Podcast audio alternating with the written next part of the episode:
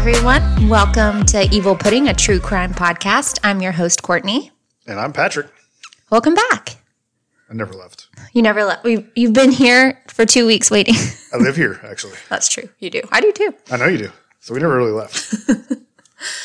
Well, boy, do we have a doozy today. I'm sure you do, because the last time you were like, it's a nice light one, and it was still like, You don't know anything about this one. I don't know. I mean, I didn't tell is. you what, what it was. is. And it's actually your fault that I'm doing this. And I you'll don't see. know what it is. I know, but you'll see why. Okay. I'm really excited though for just to see your face. I love your raw reactions. Like they slay me. So Okay. I'm all about this one. But I'll try to keep the uh, gum chewing and the, uh, what was the other part? oh, somebody comment or somebody left a review and said that our content is amazing. However, Oh, heavy breathing. that yeah, the heavy breathing, they had to stop listening. Look, I'm sorry. I have mouth sinus breather. issues from years in the desert. you mouth breather, I you am a mouth breather. My nose is con- constantly swollen. I'm gonna, wait, how many surgeries have I already had? One, two, one. My nose is constantly swollen shut. So yes, I mouth. It was a bad one though. That surgery was awful for That's you. why we haven't the done it again. deviated septum. Yeah. because it only lasted for like two years. Now it's already back to where it was. I'm sorry. I'll try not to breathe. Just hold your just sit over there and hold your breath. I am. I love going over our hate comments. Like we're not bitter. it's not, but the thing is, we're not bitter. We're just having fun. no. I'm definitely not bitter. I you can't win them all, right? So Look, everybody's not going to be perfect for everybody. I'm not the best editor all the time. I can't get all the breathing and the, the hiccups and the. coconut. My I, mi- I miss goodness. some. I try to take most of them out, but sometimes I miss them, and hey, it happens. The dog was digging a hole to China over Well, there. she's got to find the perfect spot. So I don't know if everybody else's dogs do this, but ours likes to do like a 360 12 times Yeah. in the same spot until she finds exactly where she wants to plop, and then she flops. I don't know why she does that. I don't understand because you literally just spun in circles. I'm gonna Over and ask over. her one day. She's not gonna. I hope she doesn't answer.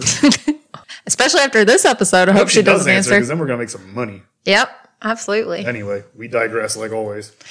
Well, do you want to go ahead and get into it since this this might be a lengthy one?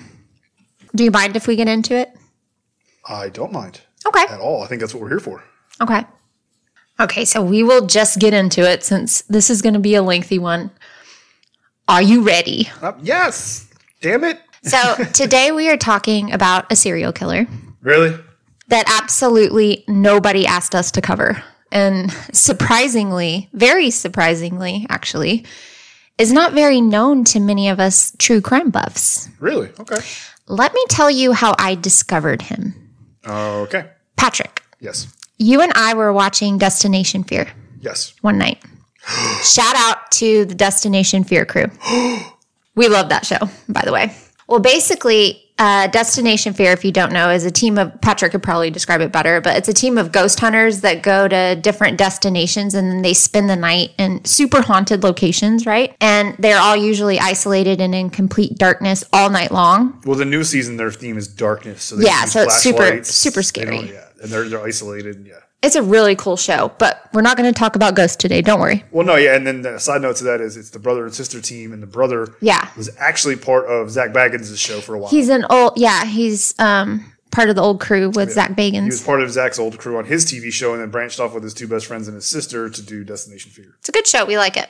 So, anyways, the Destination Fear crew, uh, they went to do a ghost hunt at Cresson Sanatorium and Prison in Pennsylvania. And they mentioned one horrible serial killer named Joseph Kallinger, I remember we looked him up. aka the shoemaker. We looked him up. We were like, "Who the hell is this dude?" Well, uh, he had done time there at Cresson, and they just listed a few crazy things he did while doing time in prison there in Cresson. And I was like, okay, I need to learn more. Yeah, Well- they, they basically called him a convicted serial killer, and then they just talked about like what he did in the prison. In prison, They yeah, talked about anything else. 'Cause we looked him up a little bit. a little bit. I made the horrific mistake of getting to know Kallinger really well. and y'all, this is going to be, for lack of a better word, an acid trip of an episode. Sweet.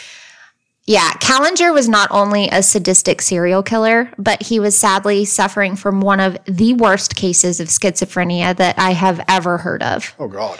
He would later claim that God had instructed him to commit all of his heinous crimes. I remember reading that about him.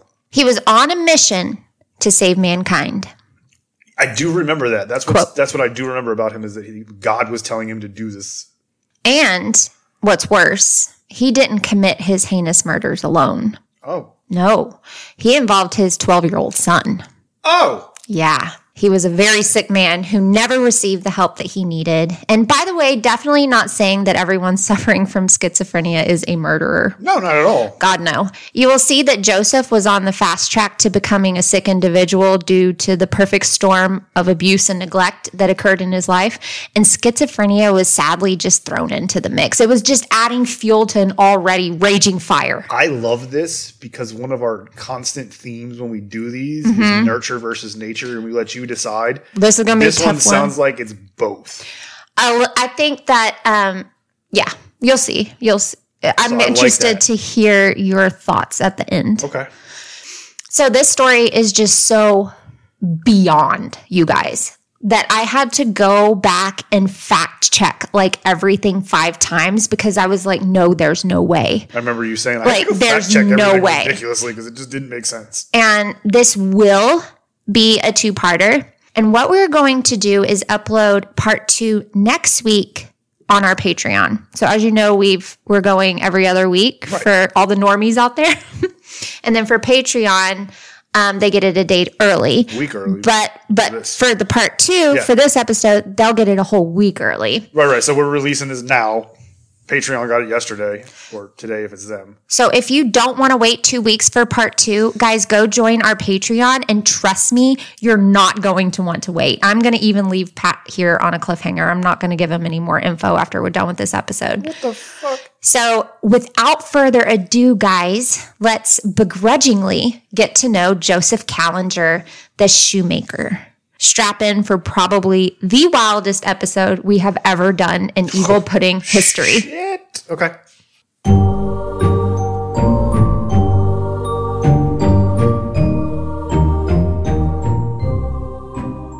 Joseph Kallinger was actually born Joseph Lee Brenner III on December 11th, 1935, in a Philadelphia hospital to two unwed parents who unfortunately were just not fit to raise a child. Okay.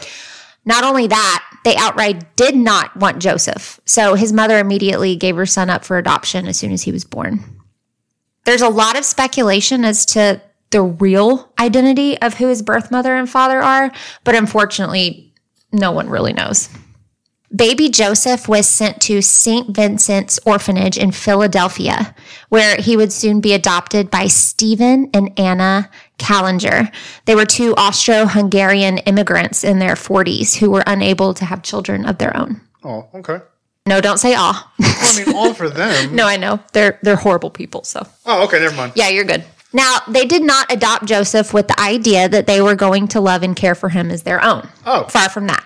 See, Stephen was a cobbler or a shoemaker Right. who owned a very successful shoemaking business. And back in those days, it was weirdly customary to have an heir to hand down the family business to. Like, if you didn't have that, you had nothing. Like the American dream was to have your own business, right? And then hand it down to and the then family. hand it down Right, to right, the right. family. So Joseph was basically being adopted to work at his father's business and nothing else. And inherit it when his father was gone. right, to carry on his father's name. Right.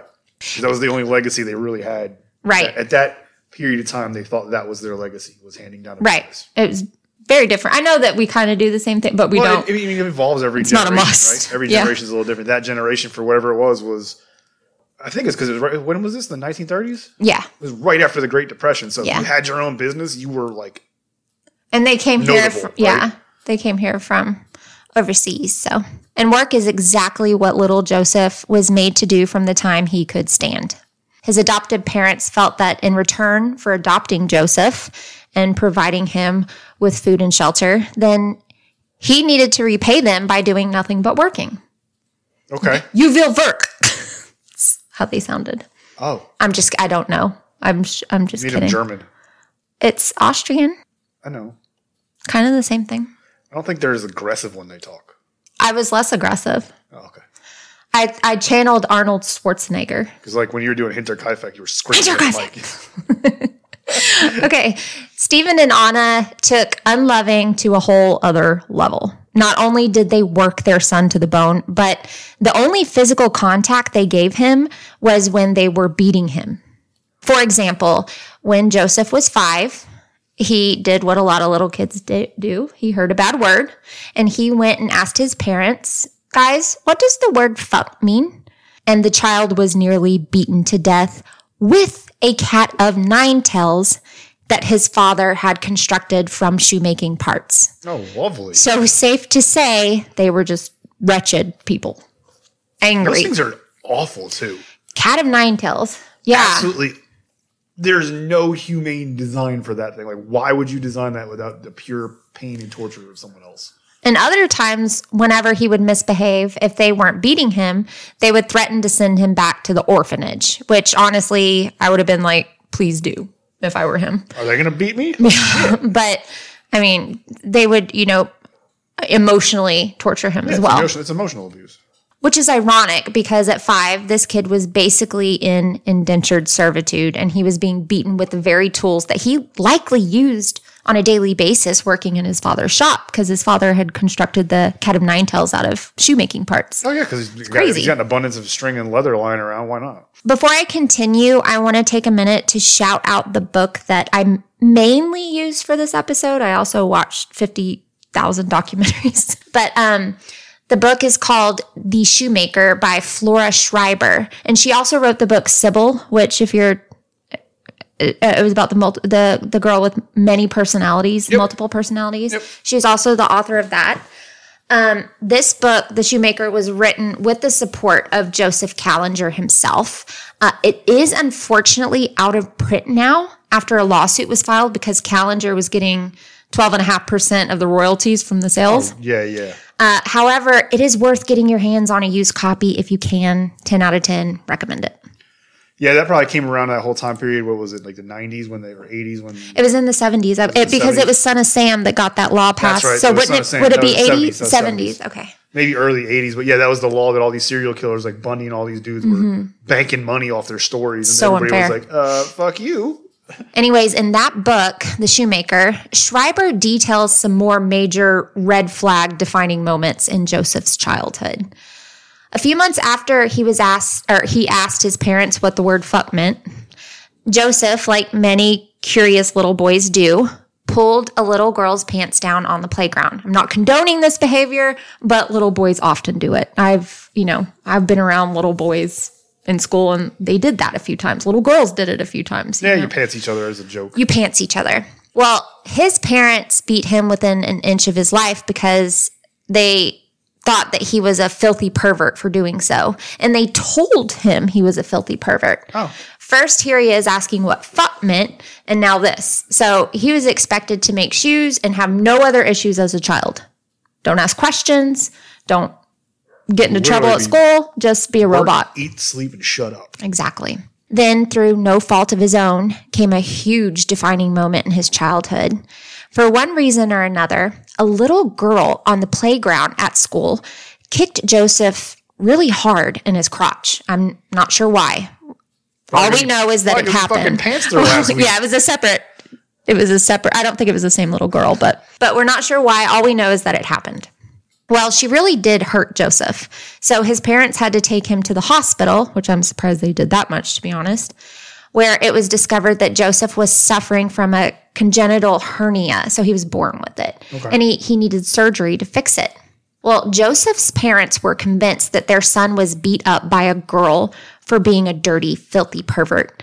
So when Joseph came out of surgery, they punished him by telling him that the doctor had removed, quote, the demon from his, quote, little bird. Little bird is how they referred to Joseph's penis. Mm.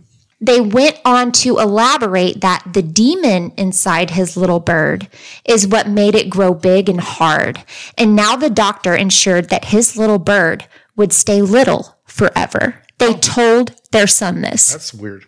Like, how traumatizing would it be to be a young boy? And just as you're getting familiar with the craziness going on in your own body, you're told that what is very natural is in fact dick demon. Yeah, exactly. dick demon. exactly. Oh, and God. we know that although there aren't signs of it yet, Joseph, like I said before, is schizophrenic. He hasn't begun showing signs yet. No, but this is not going to build So this is just mental. going to add to the turmoil. It's definitely not building a stable mental. a fertile ground for enriched minds. After this traumatic incident, Joseph would have his first of many full fledged schizophrenic hallucinations. I'm no doctor, obviously, but I can see that if he was born with this disorder, and during all of this abuse would absolutely trigger this from happening. So, right after the surgery, he was standing on the staircase and he had his first schizophrenic hallucination. Okay. So, like I said, he was standing on the staircase and he watched as his father's hunting knife floated midair, traveled down to his crotch area before poof, vanishing. And no doubt this was a significant moment to a young boy, and it signified that his parents had cut the evil from him in his mind. Sure. Side note here Joseph would not receive a diagnosis of schizophrenia until it was far too late. And you'll see there would be multiple opportunities for people to help him, but he never received that help. And that's it's going to be infuriating. Now, you know his parents saw Joseph's psychological state slipping through the cracks Oh yeah. had to have. But they didn't care as long as he worked. And when he did anything other than work, the abuse would continue. In fact, one neighbor of the Kallingers would later give a statement saying that she once encounter- encountered Anna beating Joseph several times about the head with a hammer for simply asking to go on a school trip to the zoo. He was eight at the time. Dear God. I can't believe it. Like, no funsies, you make shoes. No shit. Joseph would seek refuge from his turbulent home life in old, empty oil tanks in his neighborhood, where he would just sit for hours by himself in the complete darkness. And those abandoned oil tanks became like his safe place. Yeah. I mean, yeah. Every kid has it like that. However, one afternoon, the unthinkable would happen within his safe place. He climbed into an oil tank, as he had done many times before, only to find that he was not alone. Oh. Trigger warning, guys, is sexual assault coming up. Oh. there were three teenage boys in there and they were all sexually experimenting on one another. And Joseph, little Joseph, walked in on it. Oh. He was eight, by the way. When they spotted Joseph, they held him at knife point and performed oral sex on him. Now, aside from this assault completely destroying the already fragile young boy, as it would any child victim, Right. it also confused him because, through no fault of his own, during the assault, his penis had become erect, and he honestly thought that the demon had been cut from it. He oh. believed his Why parents. wouldn't he believe him? He doesn't know any better. So to him, the evil must still be inside his quote, little bird, as his parents called it. And now, after this violent assault, the lines between sex and violence were now forever blurred. Yep. And they just went hand in hand in his mind from this point forward. Shortly after the assault, Joseph's ninth birthday came around, and he asked his mom, Anna, if he was getting a present. I keep saying Anna and Anna. I'm not sure which one. One of them. Anna then proceeded to laugh in his face as if he deserved a birthday present. So he didn't end, end up getting a birthday present. These awful people, man. Awful. I can't imagine suffering a sexual assault and then going home to endure such rejection from the people who are supposed to be there for you. It's heartbreaking. This rejection undoubtedly made Joseph angry, so he would lash out at his peers at school, understandably. On one occasion, he snuck his father's knife into school and he made his way into a coat closet where the students hung their coats and belongings. He then proceeded to slash up all of the students' belongings, no doubt in an effort to punish the other kids for having a life that he was unable to have. Why should they have possessions bought for them when I can't have any? Yeah. Somehow it was never discovered that Joseph was responsible for this and he got away with it. He's lashing out the only way he knows how. It's an outlet, you know? He Yeah. doesn't know any healthy coping mechanisms. Doesn't know any, and this way he's not hurting people. He's letting his anger out, so he's just, you know what I mean? He's not Yeah. physically hurting somebody. Not saying he's a good guy. He turns into be a monster, but what do we say? We blame the adult, never the child. Yeah. As a child, we can't blame the nine year old. No. Joseph was so lonely. And after a lot of begging, Joseph's parents allowed him to go to the movie theater on Saturdays while they were out running errands under the condition that he was able to pay for it himself. Somehow he had to pay for it himself, even though he didn't get wages working for his dad. Longing for some kind of human connection, little Joseph stole a roll of quarters from his parents so that he could pay for uh, for classmates to go with to the movies with him. He paid for friends. It's heartbreaking. Unfortunately, Anna and Stephen found out about the stol- stolen coins, stolen, Stolen. You stoled them. stolen coins, and they punished their son, get this, by holding his hand over a lit stove burner. I got no words. I got nothing. Being so lonely, this wasn't even enough to stop Joseph from stealing money to pay for friends to accompany him to the theater. Joseph went ahead and went on to steal from his parents and get caught a total of five more times. And five more times his hand was held over the sto- stove burner and he wouldn't quit because he, he wanted friends. Yeah. As Joseph was maturing sexually, he, like many young boys, stumbled upon pornography. It didn't take long for him to realize that something wasn't right. Joseph was unable to climax with regular pornography pictures. He had begun having sexual fantasies about stabbing women. So as a result, he found that he had to hold a knife and stab a picture of a woman in order to climax. Huge, gigantic red flag. And it was at this point in the story where I was like, okay, it's too late for him. Because obviously he's not getting any help and he's kind of sealing his own fate here. He's you know already what there, I mean? and no one's seeing it. No one's addressing it, and we know his parents aren't gonna. They're gonna do everything in their power to fucking punish him for everything he does, and it's only gonna make it worse. And you'll see they know a lot of this stuff. His odd sexual perversions didn't stop there. Joseph, for one reason or another, would carve holes in his bedroom wall and stick his penis in there. Not entirely sure why, but he did. His parents did discover these Glory, glory holes. holes, so to speak. And as you can probably imagine, they didn't handle things appropriately, i.e., getting their son therapy. They just beat him with the cat of nine tails.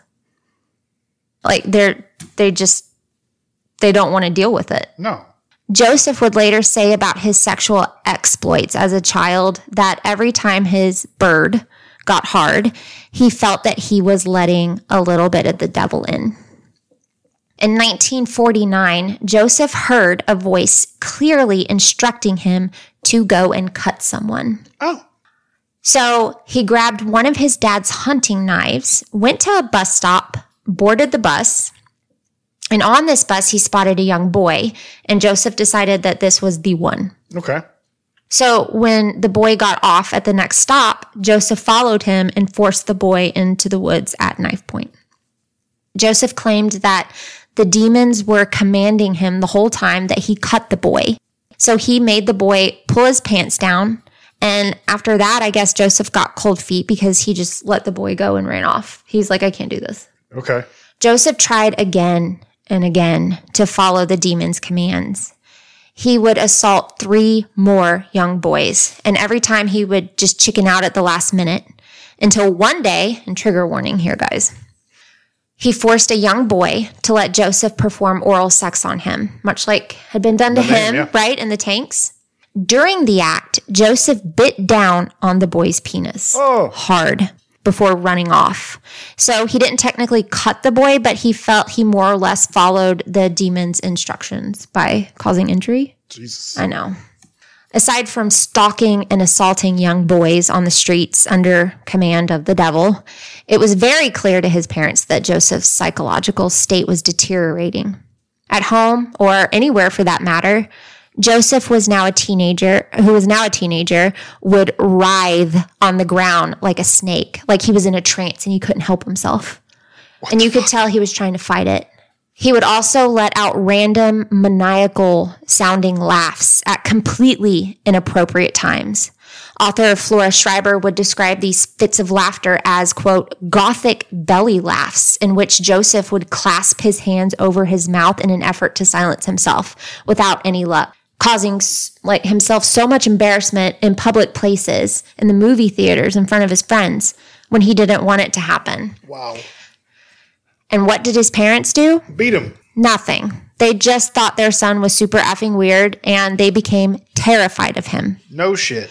Instead of getting him some help, they just deadbolted their bedroom door at night and slept with an aluminum baseball bat by their bed. That reminds me of the Bi- Briley brothers. Yeah, their to say, parents their did that parents boarded themselves up. Like we talked about before, they didn't want their son to do anything in life other than to be a shoemaker or cobbler. It didn't matter if he was weird or troubled, as long as he worked and could one day take over the family business, and that's all they cared about. Everything else is just inconsequential. Lovely. Lovely people. At the age of 15, Joseph had his first full blown audio and visual schizophrenic delusion while alone working at his father's shoe store. And it was here that he would receive his mission from God, according to Joseph. Yeah, sure. God appeared to him as a bright light and told him that he was doing a good job. He said, and I quote, God said this to Joseph. Okay. Joe Kallinger, you are a special person and you must undertake a special mission. Already in your orthopedic work, you are easing pain in the feet. The feet are also a key to the brain. Your mission is to control the brain through the feet. This is what I, God of the universe, commands you to do. You will use this method to heal yourself and heal mankind. So there we go. Joe had his mission laid out in front of him, loud and clear, clear as mud. So if he was going to heal mankind, he would definitely need like his own space to do it. Because you can't go healing mankind through orthopedic footwear At your parents' living at, in your parents' house. Duh. Right? Shit. Okay. Everybody knows that. So at the age of Keeps that shit like career counseling nowadays. So at the age of 15, Joseph moved out of his parents' house into his own apartment. He asked his father to start paying him a wage, and his father agreed because they were probably terrified of him at this point. So Joseph continued working at the shop while living on his own. The kid had his own apartment at 15. That's crazy. I mean, times were different back then. This is late Very. 40s. But they were also probably terrified of him Oh, living 100%. him. But this is late 40s after these kids weren't even in school in the early 40s. They were all working in factories and stuff. You know what I mean? He was Like- still in high school. That's what but I'm saying. Yeah. Like kids his age now, five years, six years prior to this, were working in factories and not even in school anymore because of the war. Crazy. So it's it's not too far off for the time to be 15 on your own. During this time on his own, Joseph actually made a few friends and he formed a few relationships. One particularly of note would be with his future first wife, Hilda. At the movie theater, he met a girl named Hilda Bishop and the two quickly hit it off. How in the world he found someone to connect with, I'll honestly never know. But by all accounts, Hilda was weird AF as well. So it sounds like they were kind of two peas in a pod. I had a dick demon. Oh, that's so wonderful. Or what the fuck? It was probably like, you're so funny. He's so quirky. Yeah, I'm- Him and his dick demon. I'm being serious. And as you can probably imagine, Joseph's parents hated their relationship. They did not approve by any means. Of what? Their son or her? Her son, ha- their son having a relationship with her. At all. mm-hmm. Pretty much, probably. But At all. it, yeah, I think it would be with anyone, but they didn't like her. Because they didn't want him to get distracted from taking over Exactly. the fucking shoe business. But regardless, Joseph Nike's over there. was all about Hilda. So much so that he actually lost his virginity to her. So things got pretty serious between the two. So serious that the pair decided to get married when Joseph was only 17. His parents were so peeved at this that they tried to file what's known as an incorrigibility declaration to stop the marriage. That declaration basically gets the law to declare a child unfit to be on their own from what I understand. However, the judge didn't find Joseph to be incorrigible, I guess, and the marriage proceeded. It's really hard to do that when your son's been living on his own for two years at that point, He's not incorrigible. and you're then. paying him, Yeah, and then you're like, oh, he's not able to take care of himself. Well, why the fuck are you letting him? exactly. I'm really confused, and this is this is off topic, but it's not. Yeah. It's, it's really weird to me that so many of these serial killers at a young age determine that you know they can't get sexual gratification without like this violence or like stabbing or threatening things. So then when you talk about he, he meets this girl and loses her virginity to, at what point is she like, this is weird that this dude never, you know, climaxes? We'll get there. But it's fine. I cover it. Okay, because that's to. Don't it's- you worry, Like baby. it's just one of those none. You know, it's not something anybody wants to talk about, but it's, it's weird to me that no one ever notices it or has an issue with it till like five years down the road when they're already fucking killing people. if they ever uttered any word about it, I'll find it and I'll talk about it all day. I know you will. I know just you'll kidding. find that shit. Okay. So when they got married, Joseph was just 17. He was still in high school, like I told you. So he dropped out of high school and he was doing really well for himself. He was actually even making a name for himself in the community as a reputable cobbler. So he was really good at his job. Well, he's probably at this point. He's probably staying out of trouble. He's just married. He's devoted to her. You'll be surprised to know that around town, he was around Philly, he was known as Crazy Joe, the cobbler. We all They we have all- no idea. but we all had those dudes or- or ladies that was like that crazy person in your town that was harmless, but everyone knew him as like the crazy person that ran that store. Till they start stacking bodies. well, you know what I mean. But like, Yeah, I know. there was always just like, oh, is that crazy guy that runs the fucking post office or whatever it is? But as you can probably guess, Joseph and Hilda's marriage was not a healthy one. Here we go, Pat. Hilda quickly found that her husband had some weird, weird, I'll call them kinks. I, I'm not trying to kink shame, but he had some weird kinks that it's hard to get down with, right? Yeah. The only way that he could have successful sex with his wife was if he was holding a knife. Well, of course, Hilda wouldn't stand for having sex at knife point, as many of us wouldn't. So Joe would grip a knife that was concealed in his pocket during intercourse with her. Probably not a normal thing to do, you know? No, I mean, I'm not trying to shame if you do and you don't hurt anyone. I mean, I'm not, who am I to judge? But I'm not saying I'm shaming anybody, but I'm just telling you that's not normal. Yeah, maybe just like reflect on that a little bit if you're thinking about doing that and just talk to someone. Please. And the couple fought relentlessly. Hilda was verbally very abusive towards Joseph, which probably was due to his mommy issues, I would guess, a little bit. See, Joe sadly, and I, I hate to say this, he sadly did have a micro penis. It was very small. Okay.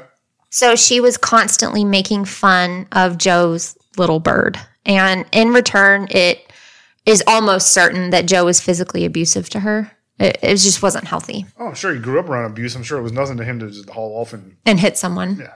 But despite the couple's issues, they gave birth to a daughter in 1956 who they decided for whatever reason to name after Joseph's abusive mother, Anna. And shortly after Anna's birth, a son came along. And can you guess who they named that baby boy after? His dad? Yep, Stephen, Joseph's father. Maybe it was just because it was the tradition to do. I think so. I think it didn't have a lot to do with, oh, I admire these people and love it them so much. I think it was the old ways back then. Was like that's what you. It was just the way. Nothing like reliving years worth of abuse and trauma every time you say your kids' names. the couple eventually bought a house for their growing family, and Joe, for a time, went to work for another shoemaker in a neighboring town. Oh. And apparently, Joseph's dad was all for his son going out and getting some experience elsewhere for a bit, you know? Yeah, well, maybe, maybe you can go learn some stuff and bring back here. So there were no hard maybe we can get feelings. a fucking break from your psycho ass. Well, that's what I was going to say next is they were also probably anxious to get some kind of a little reprieve from him. But the down, couple's crazy Joe. Calm down and go work somewhere else little. bit. But the couple's issues were so bad that it all came crumbling down when Hilda left Joe and the kids for another man named Hans Gibler. She was so anxious to get the hell away from Joe that she lived with Hans in his car that was parked outside a graveyard. She was like, Yeah, that's fine. it's dope. Let's stay here. I guess uh, you get to a certain point where anything's better than what you're at. So here's Joseph, not well, left alone with two kids, a house, and a job. And he is not a well man. So it comes as no surprise that this sparked what I'm calling a psychotic break of sorts. I'm not entirely sure what this is. Those are my words. But let me just tell you what happened and you can kind of decide for yourself. Joe actually just woke up one morning and he was in a whole ass other city every kind of everything I read said he was somewhere different. So I'm not really sure. It was in Philadelphia, but I mean Pennsylvania, but I'm not sure where. But he had no recollection of how he got there whatsoever. It was very much Breaking Bad style when Walt had his fugue state and went miss. Remember? Yeah, Yeah, yeah. it was very much like that. Of course, Walt was lying about that. Oh, But he's lying about the whole thing. As a result of this, Joseph was admitted to a mental hospital for a short time where they basically said, nah, you're fine, slapped him on the ass, and then sent him home. Like, you're good. When he got home, he was met with divorce papers, and somehow he was granted custody of his kids. Hilda was granted weekend visitations, which is crazy to me. Very rarely, especially back then in the 50s and 60s, would a judge give custody of the children to anyone other than the mother. But by all accounts, Hilda sucked as a mother. Yeah, but uh, but also you got to think about it. Joe has a job in a house. She at, She lives in a car. She's living in a car in a graveyard. So any judge is going to probably even back then go like, look, you got a steady income, beds and a roof for these fucking kids. Yeah. and you're, you're, you're Even if you were just in a, an insane asylum. and but they said there was nothing wrong with you. Yeah. So what's what's there to be concerned about? For a time, Joseph would spend weekends traveling by train with his kids so that they could visit their mother on the weekends, you know? And one day, on one of those train rides, Joseph met a lady who would one day become his second wife, Betty Baumgardner, and the two began dating. Aside from being batshit crazy, which he probably hid from her at first, Joseph actually was quite a catch on paper.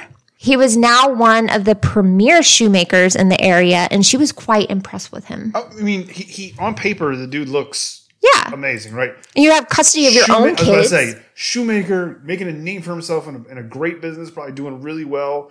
Has his own kids as a single parent, so everybody's like looking at him like he's a really good dude if he's working and a single parent. I will have to admit this. After that, like at, from this point on, there is no mention anymore of those two kids. So I'm not sure if he kept custody or if Hilda came back and got them. Or he dropped them off one day and was like, "I'm tired of doing this shit." Yeah, because there's no mention of them ever again. He may he may have found this new woman, started dating her, and been like, "You know what? You two. I just want to warn y'all because when we move on, you're gonna be like, "Wait, where's the other you two kids?" no, was- they're just not around. I'm glad you did that because I'll get to the end and be like, Where'd they go? "The other two go." Yeah, they're they're gone now. Okay, I don't know where they are, but I'm sure they went. Hilda probably got a house and she got him back. Yeah. In 1958, the couple married, and they would go on. So Betty and Joseph would go on to have four kids. Four Okay, so they had four, and he's got two other ones that are just out of the picture at this point for some reason. for some reason. And if you're wondering, Joseph's pension for needing to hold a knife during sex had not changed. Oh no, I just I thought it miraculously went away. However, he had grown to be somewhat of a MacGyver. In the couple's headboard, it's not funny, it's just so uncomfortable. In the couple's headboard, Joseph had built a secret compartment that he could open during sex. And in that compartment was a large knife that he could secretly like grip onto while he was doing it. Do I know if she knew about this? That's How really- could you not? I'm not. I know. It's like, what are you doing up there? Like, No, once we get into this, you're gonna uh, Bet, there, Betty knows. I was gonna say, 'cause And it's, like, what like, are you, you just- for? Like, what are you doing? you, there's there was never a time when you're like, you, you okay? You okay, honey? What are, you, what, are you okay? You're reaching for something. What are you doing? she probably, like I said, she's probably just like, he's so quirky, you know? Whatever. I'm not judging. I'm judging, but I'm I'm fucking judging. I'm not sure if his wife, I really don't know if she was aware of how back then. She eventually is aware. I'm not sure if she was aware now of how sick he truly was, but one thing's for certain, he was about to get a whole lot worse. no. Oh, that was the end of the story. One afternoon while working at the shoe shop, Joseph had another full blown auditory and visual hallucination. A figure in a black cloak and a witch's hat showed him, like Joseph as a child, raking leaves with his parents, Stephen and Anna. After they had all the leaves in a pile, um, Joseph watched as Stephen, his father, set fire to the leaves. The figure then commanded that Stephen's uh, that Joseph's mission right now was to go home on his lunch break. He was very specific and set fire to his home. His home. Joseph's home, their family home. In fact, the figure's exact words were, quote, go home at lunch and burn your house down. If you need clarification. I mean, that's pretty clear. pretty clear. So Joe was like, okay. So he went home, and as he was told, where the figure reappeared and directed him to his shed. The entity then instructed Joe to take some matches and toss them into some paint thinner cans. So he did. And as the fire raged, he returned to work as if nothing had happened. He just did what he was told. Wow. Now, you're going to laugh at this. I have I have to note and it's very uncomfortable for me to say this. A lot of this is going to be very uncomfortable to say. Yeah. But I have to note that as Joseph was recounting this story to author Flora Schreiber, he became visibly excited when describing the arson. In fact, he climaxed and came in his pants during the interview in front of Schreiber. She had to give him a minute. Oh. It's just so weird. So weird. I know. I'm glad I got that out of the way, though. I was dreading that coming out of my mouth. I shouldn't have said coming out of my mouth. I'm just going to leave now.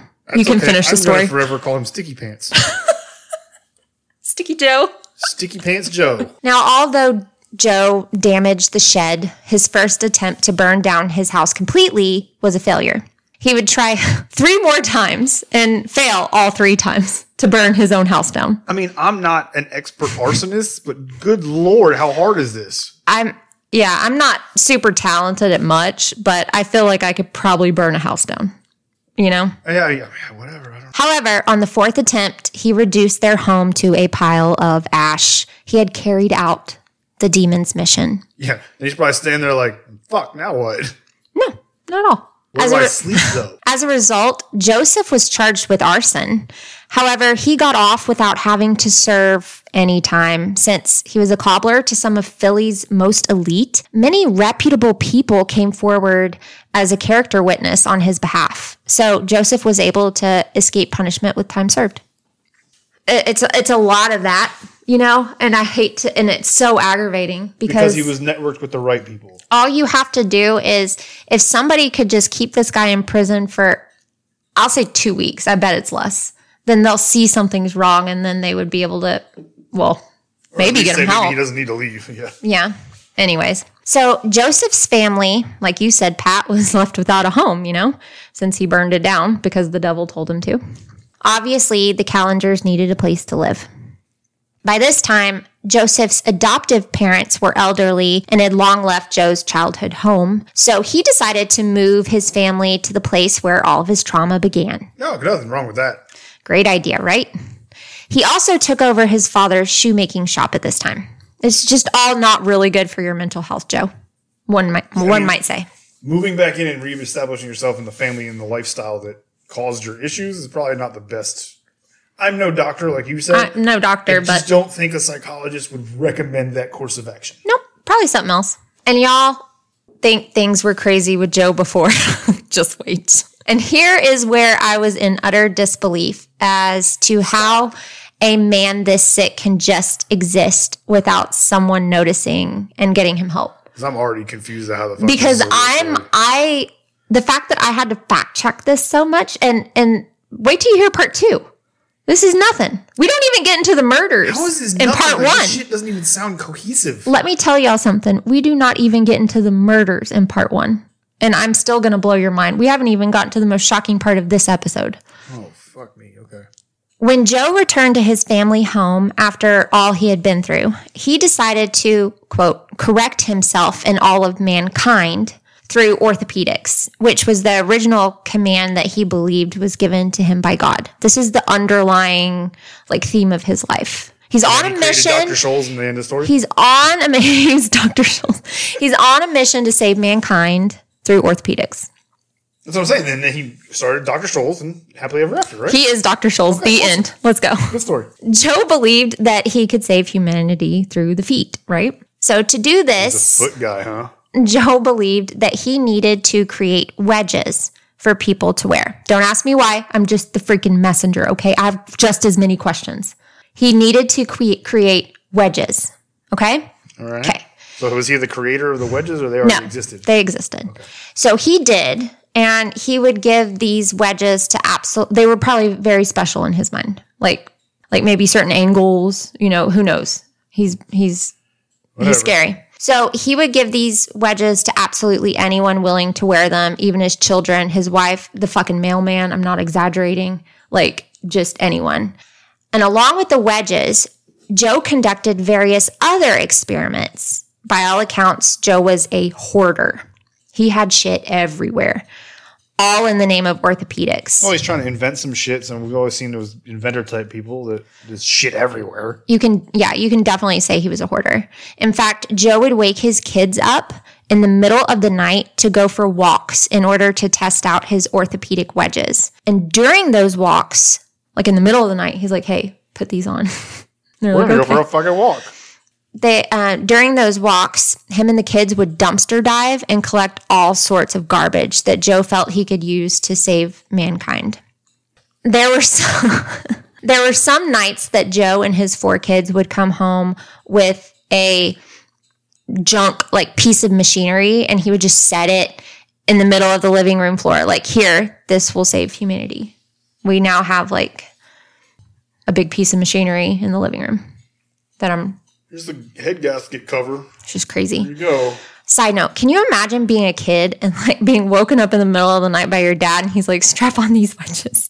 We're going for a walk. And they would walk all night But they long. may also, eh, I know sometimes when, depending on the age of the kids, when your dad wants to go do something, even if it's in the middle of the night, like you think it's so cool because you're like maybe you enjoy it. I don't know because you get to go, you get to, he's doing stuff with them that they're not supposed to be doing or like or they shouldn't be doing like dumpster diving and all that kind of stuff. When you're a kid, that's cool. okay, here it is, guys. As part of Joe's many experiments, he decided to start experimenting on animals. So he, let's say, accrued several hamsters. Escalation. Here we go.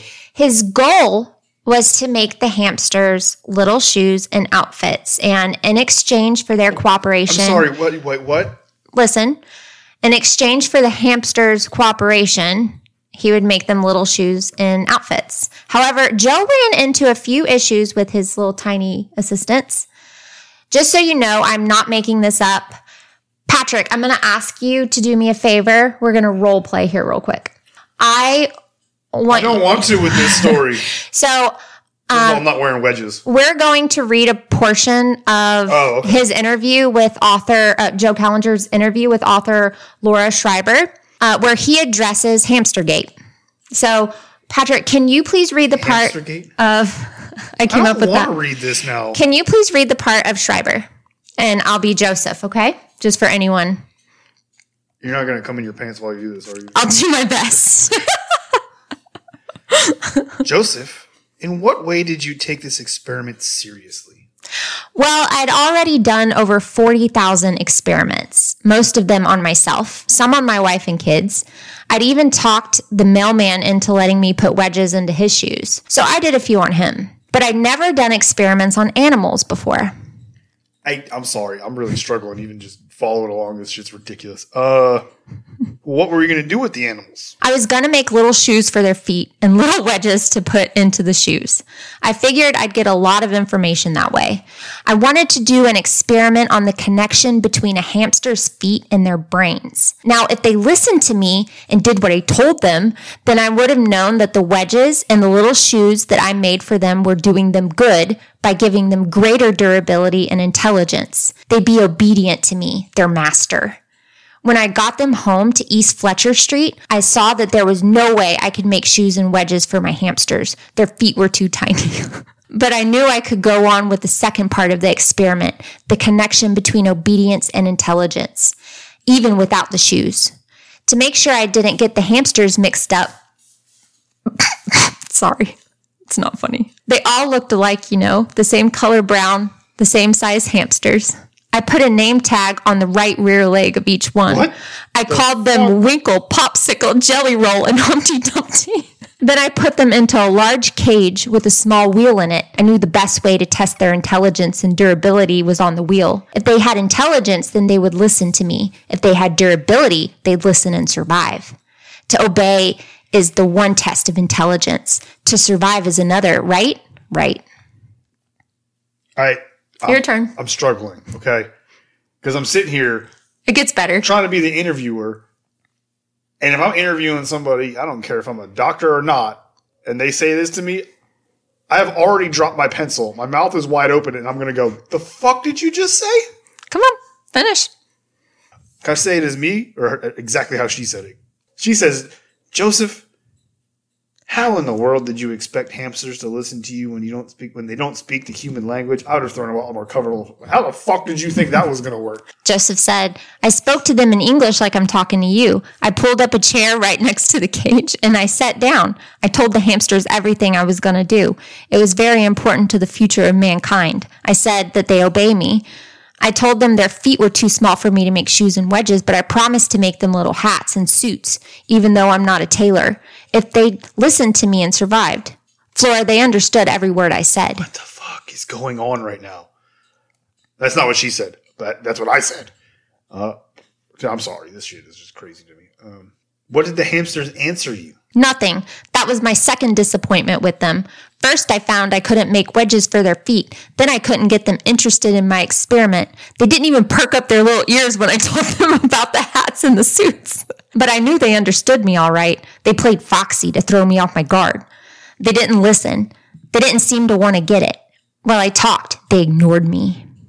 So since the hamsters failed to assist him in the world of dom, this is me talking, by the way. We're done with the interview. So since the hamsters failed to assist him in world domination, Kallinger unfortunately killed them. He made the poor hamsters run on a hamster wheel. And when they tried to stop, he would poke them with a pencil.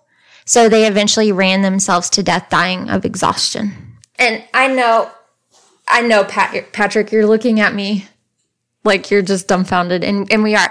But you have to, we're laughing I'm not laughing. I'm so confused by this. This was very real to him. This was very real to him. And aside from being absolutely bonkers, which I know it is, that's why I want to refrain from giving it so like it is I know it's it's insane. Like I know, but it it's I don't want to I don't want to like focus too hard on it. I just wanted y'all to know his mindset. We're not dealing with someone who needs to be out I and, get I get and without point. help, you know where you're trying to go to. But I think I'm like every other person that's listening to right now. Like I literally want to almost hear that again because it's so fucking absurd. The well, first time you hear it, you're like, y'all can go back and re-listen. I mean, I I almost want to right now because like this is fucking like. Did I fucking hear that right? Like that. What did I tell you? It's going to be an acid trip. But you wanted to make shoes for fucking hamsters or Porky and fucking Madonna or whatever they, they were supposed to assist him in saving mankind. World domination. And they didn't answer him, so he was disappointed. But the reason I did it was not to highlight and to make fun of him. This is what I was trying to say earlier. Couldn't find my words because I too am dumbfounded. The reason I wanted to read this interview because it's important that you know his state of mind. No, hundred percent. Because me just saying he's, he's having visions, he's he's he's as you can tell, he is very like passionate about this. You know, it's very real to him what's happening. Very it's real. Very real.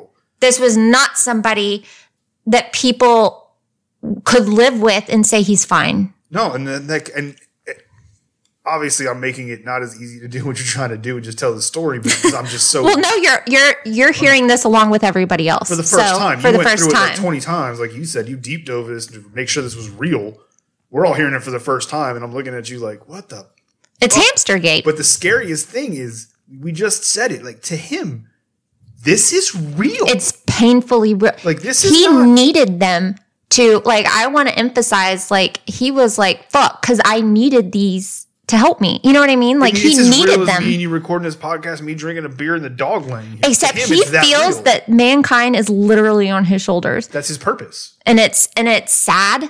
But again, the reason I'm reiterating it is not to, or the reason I'm like quoted the whole interview yeah, yeah. was not to be like, huh, huh, point and laugh. It's I think people lived and worked with this man, and nobody was like, he needs some help. No, I, I think know? You, I think you have to quote it verbatim yeah, I think you have just to tell like a summary of it. Everyone's gonna be like, "What the fuck? Shut up!" Yeah, but when you're I'm not trying to be insensitive. Verbatim interview, mm-hmm. this is what's being said. It's different than just saying, "Hey, when he was in an interview, he said he was building shoes for hamsters." I'd be like, "What the hell? Did you shut up? Stop." Aside from this just being absolutely bonkers, it's important to note that this was Joe's first time actually killing another living thing. This was a very clear, Hamstergate was a very clear escalation on his part. Stop calling it Hamstergate. No, that's what I called it. It's killing me every time you say that. I have to tell you this, Patrick. Um, I always, like my parents, I go and visit them and um, I always talk to them roughly about the cases that I'm researching at the time. And I read this interview to my father. Oh, And he was like, What? I can only imagine his reaction to this. It was- yeah, it was about the same as yours. I mean, yeah, I mean, because that's a logical human's reaction to that interview is like, what the what? what? Okay. Um, yeah. I'm about to no joke, just because I need validation in this. Mm-hmm. I'm gonna let one of the well, one of the girls isn't here. I'll let the other one read it because it's not bad. Yeah. I just want to see what their take on the interview piece is because to, I, I need validation from another human that I'm not the only person that thinks this is just No. I read this interview to one of our oldest, who don't worry, they're adults. But um and they were like, Wow. So yeah, it's not just you. I mean, I've I've had friends that have had acid trips. This is about the same. Literally doing acid that made more sense than this. Yeah. But, you know, oh well. And guys, this was, like I said, an escalation. He killed another living thing. And things are only about to get way worse. And to give you an idea of how bad things are going to get, in this episode, we aren't even going to cover his murder spree. I'm saving that for episode two. Like, I don't even think Tarantino could have come up with concocted this story. No. That's how fucked up it is. So let's move on from Hamstergate. I can't move on from it. That's the problem. you want to take a break? No, I mean I will move on from it, but it's so hard to move on from because it's so like You need a breaky poo? I still haven't even fully processed it yet. How do I move on from it? I haven't even processed it. Do you want to stop and reread it and just No, not at all. because it's not going to make sense no matter how I've read it 27 times. That's my point. It's, it's not going to make sense if I, I'm going to have more questions if I read it three more times. So it's just oh, fuck. Okay, It's just ahead. one of those Let's things. Yeah. You're going to have just more and more questions. So just I'm to have more questions than Hamstergate. Oh god. Oh, yeah. Hamstergate. absolutely. How? Okay. So Joe's not doing too well. I think we can all agree. He would literally work all hours of the night on his experiments, and his wife would just keep bringing him tea. He drank a ass ton of tea, black tea. He just liked it.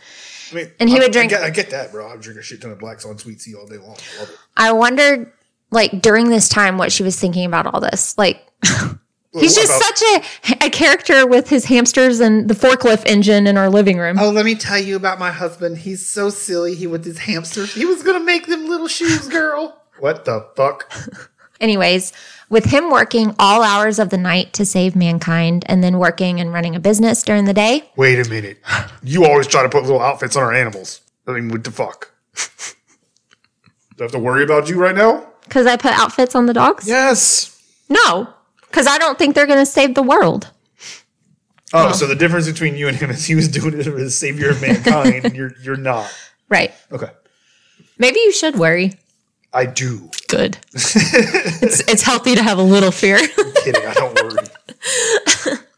Anyways, with him working all hours of the night to save mankind and then working and running a business during the day, it's safe to say that wasn't wonderful for Joe's already declining mental health. He was becoming increasingly paranoid. Joseph was paranoid that someone was going to break in and steal his experiments and possibly even take away his wife and kids. He began to fear that his neighbors were members of the CIA and they were spying on him through the windows of their homes. He began to fear that his neighbors were members of the CIA and they were spying on him through the windows of from their homes. Through sorry, through the windows from their homes. So, Joseph turned his family home into a literal fortress. He even called it Joseph Kallinger's castle. It's D minus for originality. so bad. Seriously, that's like the worst castle name ever. right? Well, the cellar windows were, but wait till you mean, you hear what say, he like- did. Castle Day Joseph is better than that. Just wait till you hear what he did. The cellar windows were covered in steel, and every window from the first floor up was covered in hinged steel gates. Like he wasn't messing around. Some windows were even bolted with steel plates and then covered in cement over the steel plates for an extra layer of protection in case they had like x ray vision, you know, like the CIA does. This is uh, this is not even funny at this point. Joe, like I said, began having paranoid delusions that his neighbors' homes were secret CIA outposts placed there to spy on his experiments. And one such neighbor was actually like in real life, um, Pennsylvania State Representative Harry Comer, who had actually known Joseph since he was a baby. He had been like a family friend of the Kallingers. And he had even served as a character witness for Joe when he was charged with arson after he burned his family's house down. But Joe thought that Harry Comer was a CIA operative. So Joe would go in the middle of the night to Representative Comer's office. And he would smash in his office windows with ball bearings. The next day, Joe would go and help Mr. Comer, Comer repair the windows. This happened again and again. Joe would, like, literally in the middle of the night, go and smash in Comer's glass windows and then help him repair them the following day. And Harry Comer was none the wiser as to what was going on or who did it. Why would you? Well, why would you suspect? That He's kid- fi- helping me fix it every day fixes it every day with me, or the guy that fixes it with me every day is the one breaking it. Like, it doesn't even make sense. until finally Mr. Comer just had bulletproof glass installed. So the days of Joe's smashing windows came to an end. But that's just an idea. I'm trying to give you an idea of how actually a picture. paranoid. Yeah. Painting a picture of how mentally unstable this man is. With Joe's paranoia off the charts, his delusions also escalated. With all of the junk Joseph had gathered over the years for his experiments, he was running out of room. So in 1969, I'm sorry, I didn't mean delusions, his hallucinations. Hallucinations. Yes. His hallucinations escalated. So he had all this junk that he had gathered over the years. He was a hoarder, like we said. He was running out of room in his house. So in 1969, he purchased a whole ass second house just for him, located nearby on East Hager Street. Hager, Hager, Hager. I, I don't know. It not pronounced both. Well, Joe had a vision that commanded him to dig a hole in that house that would serve as a pathway straight to hell. But was Joe going to dig this hole alone? No. He would wake his kids up in the middle of the night and bring them to the new house where he instructed them to take up the floorboards. He then gave them all shovels and told them to dig a 20 foot hole, and they did as they were told. After the hole was finished, he banished the kids from the house, like, don't come back. This was now his new safe place, much like the tanks were back when he was a child. Now, this gets to be kind of a lot. Weird. Okay. So please forgive me. You will gag if you're eating a snack, put it down. Trust me. I have a strong stomach. This one got me. Oh fuck. Joe would climb a ladder down into that 20 foot hole where he began a ritual of defecating and then masturbating into his pile of poop because he believed that this gave him power. Yes, I know. I'm so sorry. I apologize. Wow. It's hard for me to say it too. I know it's hard to hear, it's hard for me to say. Just trying to give you the facts. Before long, the hole was completely filled. That 20 foot hole was completely filled with Joseph's feces and semen. Joe claimed to Disgusting. Joe claimed to have received his next commandment after he had taken an unusually large dump in the hole. He claimed to have been instructed to begin punishing his children as he was punished when he was a child. Oh, That was the word that came to him after his come shit demon came to visit him. yes. Said beat your children. Yeah, that's fucking golly. That's a mess. So this is setting us up for another escalation in Joe's story, unfortunately. Escalating from his twenty foot shit come hole. Mm-hmm. Oh, okay. And the hamsters and just everything. Okay. Oh, can't wait. So Joe went home that evening and set up his family's cellar as a torture chamber. He filled it with what he called, quote, this is in his words, educational materials to include ropes, chains, a cat of nine tails, of course, etc. Now, by now, the Kallinger children were older. At least two of them were teenagers, guys. So I don't want y'all thinking they're little bitty. And none of them were good kids. They were all violent, thieving little criminals by the age of 10. Not that that means Joseph should abuse them. No shit. But I mean, they, it's not like they had good examples, right? So Joseph what he's about to do is just make it all worse. I'm literally struggling right now. We have done almost 50 episodes and covered some of the craziest shit I've ever heard in my life. And I've never once struggled to get through an episode. I'm struggling I'm so sorry. because this is so what the fuck. I, now do you see why I had to fact check so much? No, I get it, but I, I can't even have enough time to process what the fuck just happened before some crazier shit is happening. And now I'm trying to process both at the same time. I'm still processing the fucking hamsters. Now we got a shit and cum hole, and now we're doing on to something else. Like we just keep blowing by this shit. It's jeez. I try also too. This is a defense mechanism on my part. I'm trying to get. through I'm it? trying to speed through it, and I'm leaving y'all in the dust dealing with all the. Yeah, I haven't. Yeah, we're all trying to process it for the first time, so we're stuck, and you're already moving on to the next one because you're over it, and we're all over here like, what just happened? I feel Do like you know I how- a shower right now. Do you know how hard it is for me to say some of this stuff? But I have to because it, it's like y'all got to know it. You got. I have to paint the full picture, right? I will say the whole I was in, I was embracing for a whole lot worse than that, so I'm glad it wasn't as bad as I thought it was going to be. what? How could it be worse than this? It literally couldn't. I be. literally thought he was going to be stuck in the hole, shitting and eating it, or something like that. oh no, no. You know what I mean? Like You're still talking about the hole. Okay. I'm still at the hole. I'm not here yet. I'm literally still at the hamsters. Hamster gate. I'm actually before the hamsters. I'm just now at peace with what I could understand from that part. So, after Joseph set up his torture cellar for his kids, Yeah. Joseph claimed to have a very clear hallucination of a huge clock, like tick-tock clock, with No? with a skull in the center of the clock and the number 12 like emerging from the face. Oh. And Joseph said that when he would see that vision, he would get an intense itch in the palm of his left hand. And that would mean that his kids were misbehaving. Therefore, it was time to punish them.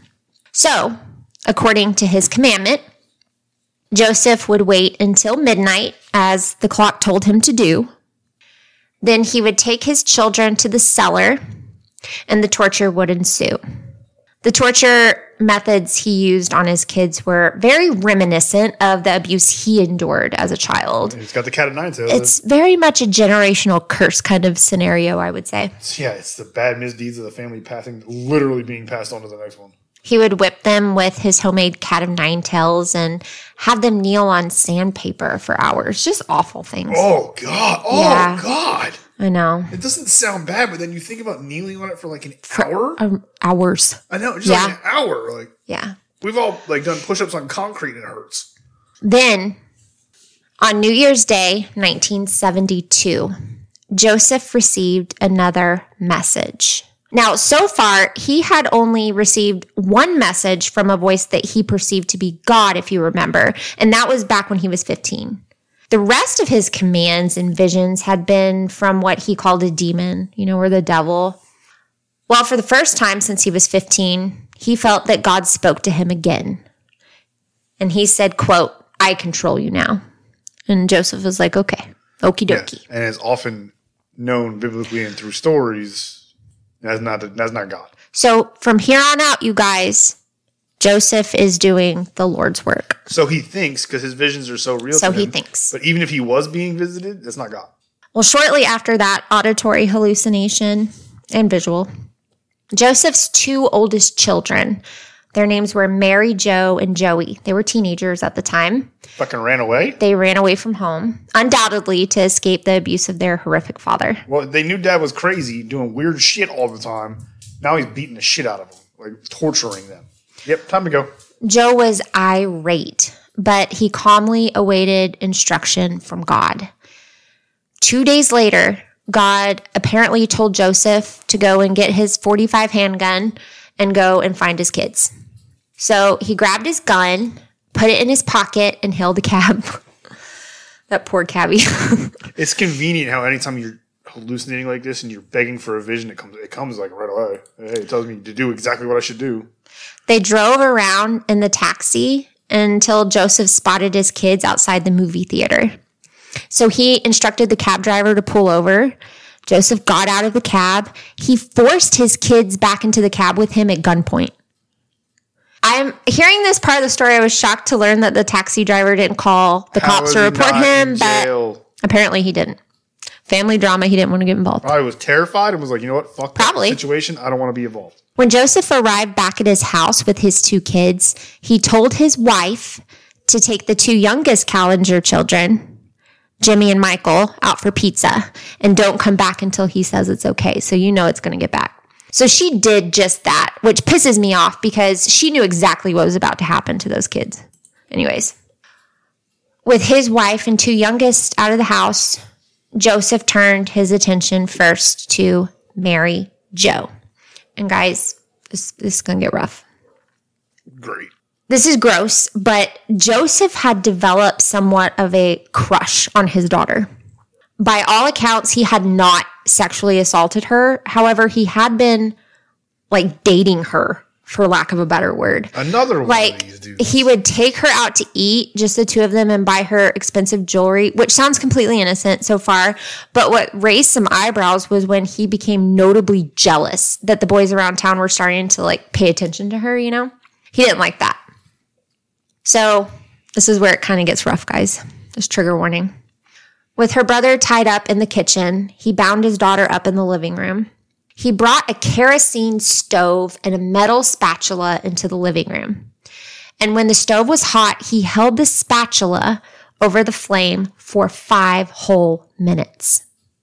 It was red hot. Yeah. Actually red. yeah, of course.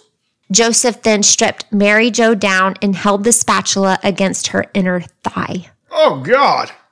As his daughter screamed in agony, he sang, You'll never run away from me again, over and over and over. Like in a sing song, happy way. Not creepy at all, right? That's some fucking. That's shit straight out of a horror movie. Then Joseph turned his attention toward his son Joey. Joseph went down to the cellar and retrieved a hammer. He ripped the metal head from the hammer and beat Joey with the wooden hammer, like handle, Yeah, the handle. countless times. He only stopped when his arms tired. Like he did it until he couldn't raise an arm anymore. Right, but he took the head off so he wouldn't kill him. He would just hurt him a lot. Then Joseph untied them, gave them both $5 for their troubles, called his wife and younger kids back home, and the family all sat down and had pizza together. Well, they're used to the torture. They're used to the punishment. Now, this is what baffles me. In Joseph's mind, he was carrying out God's command and punishing his children in the same way he was punished as a child. He was also burned on the stove, right? Yeah, of course. He was also beaten with a hammer, if you remember. and the cat of nine. However, Joseph claimed that he had been merciful to his oldest kids because God had, in fact, instructed him to insert the red hot metal spatula into his daughter's vagina so that she was marked for life and could remain pure. He was also very merciful on Joey as well because his own mother had beaten him with the metal head of a hammer and he was just using the handle on his son. Like dad of the year, okay? no shit. right? Yeah. So in his mind, he was sparing his children Because his visions that are so real to him told him to do much, much worse. I think we can agree this was another escalation. Unfortunately, Mary Jo and Joey would be the last individuals to be spared by Joseph Kallinger. He is about to escalate even more. In the darkest areas of your mind, you won't believe what happens with him next. You just won't.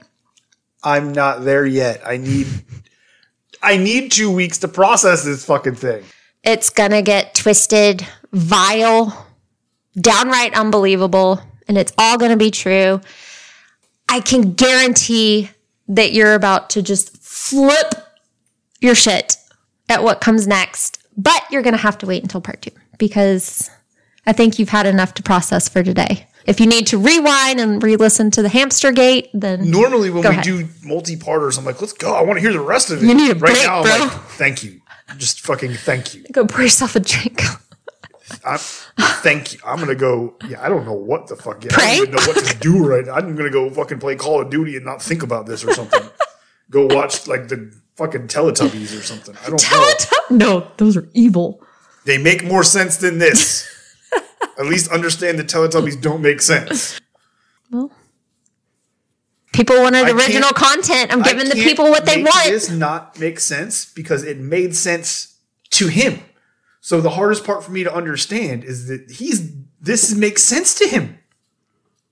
This is real to him, and the rest of us are over here like stuttering because we can't even put words together right now thinking about this. But to him, it's real. Mm-hmm. And you think I'm crazy for wanting a chicken? This guy I thinks never that think you're crazy for wanting a chicken. I just said no to a damn chicken. That's all. this guy, I could be buying hamsters to assist me in world domination. Give me my damn chicken. I'm just kidding.